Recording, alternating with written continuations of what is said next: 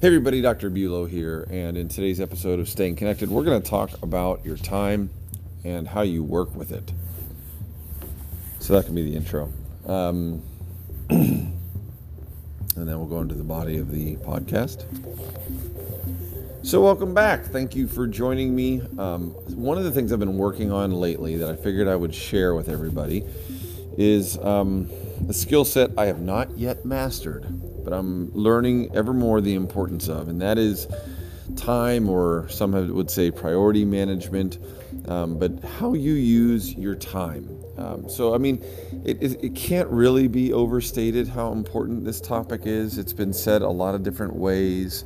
Um, you know, biblically, I think I heard about it first when the master said, you know, um, if you're faithful with the few, I'll give you much. You know what I mean? Like, God's not going to give you more than you can handle. And if you look another right around the same type time of my life, I was told, you know, show me your calendar and your pocketbook, and I'll show you your priorities. And um, and I think it's true. You know, what we spend our time and money on obviously is a priority to us, and um, and we say time and money as if um, they're equal, but actually currency you can always get more of. You cannot get more time in your life. And so, time is the ultimate equalizer. Um, it's the ultimate currency. It's the non renewable resource that you are given every day, and how you use it um, will really determine a lot of the outcome of your life. Um, one last thing I'll say about that, and then we'll go over to some strategies. Is you know, the only I heard it once said the only difference between you and I, and say Oprah Winfrey, is how she uses her time. So use your time differently, use your life differently, and you'll get different outcomes.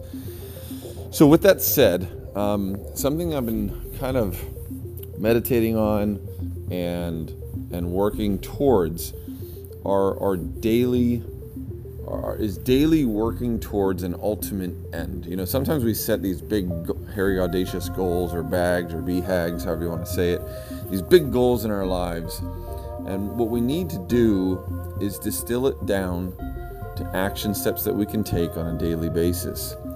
And um, to quote the late great Jim Rohn, one of the struggles in doing that is it makes our action steps so simple and so easy that um, if it's easy to do, it's easy not to do, as Jim Rohn would say. You know, we we we want to become a millionaire, but we never set aside 10%, for example, for ourselves and for our investments and, and for our financial security because 10% of a day's wages is so insignificant, then it, it can't be, you know, it can't make that much of a difference, you know, or exercising every day when we're not seeing the health benefits immediately make us question whether or not we should be exercising in the first place. Um, the steps that are taken in the measurement of a day are very often small, but they lead to a destination that we have set out in advance. And if we don't take those daily steps and prioritize them on a calendar, in a system, um, then they're all for naught. And so basically, what we do, and I'll just share this with you, and then um, and then we'll close this this episode of the Staying Connected podcast down. But what my wife and I do, and what we do in our business, is we have annual planning meetings, right, where we look at our big vision for our life, break it down into a year, and then you take that vision, that target, that that that kind of ideal that you're striving for, and you break it into actual goals. You know, actual time-bound, realistic um, uh, goals that we can achieve in a measure of a quarter, for example. You take your year goals, you break it down into quarters. So, which ones are you going to achieve the first, second, third, fourth quarter of the year? Once you have that down, then you can break it down into months, um, what you're going to work on, what you're going to achieve.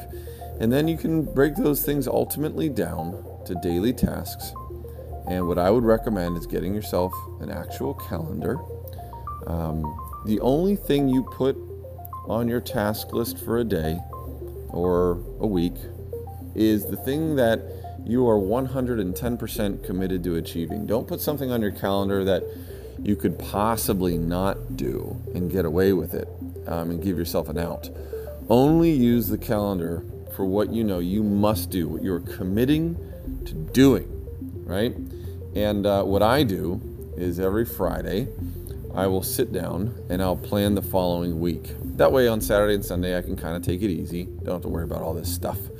But on Friday, you should have at least an hour where you sit down and you plan exactly what priorities you've set for yourself for that following week. Because here's the deal with calendars if you don't prioritize your own, how you're going to spend your time, then other people will prioritize that for you. Things will come up in your life, and people will ask for your time in different ways.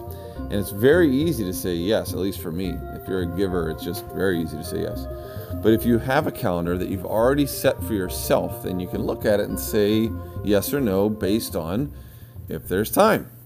And um, and so I do that once a week. Set out your your calendar for your you know your schedule for the week, and then every morning you take out that day, you look at what you scheduled for yourself for that day, and you just review it and you commit to it, and you don't lay your head to rest until it's done.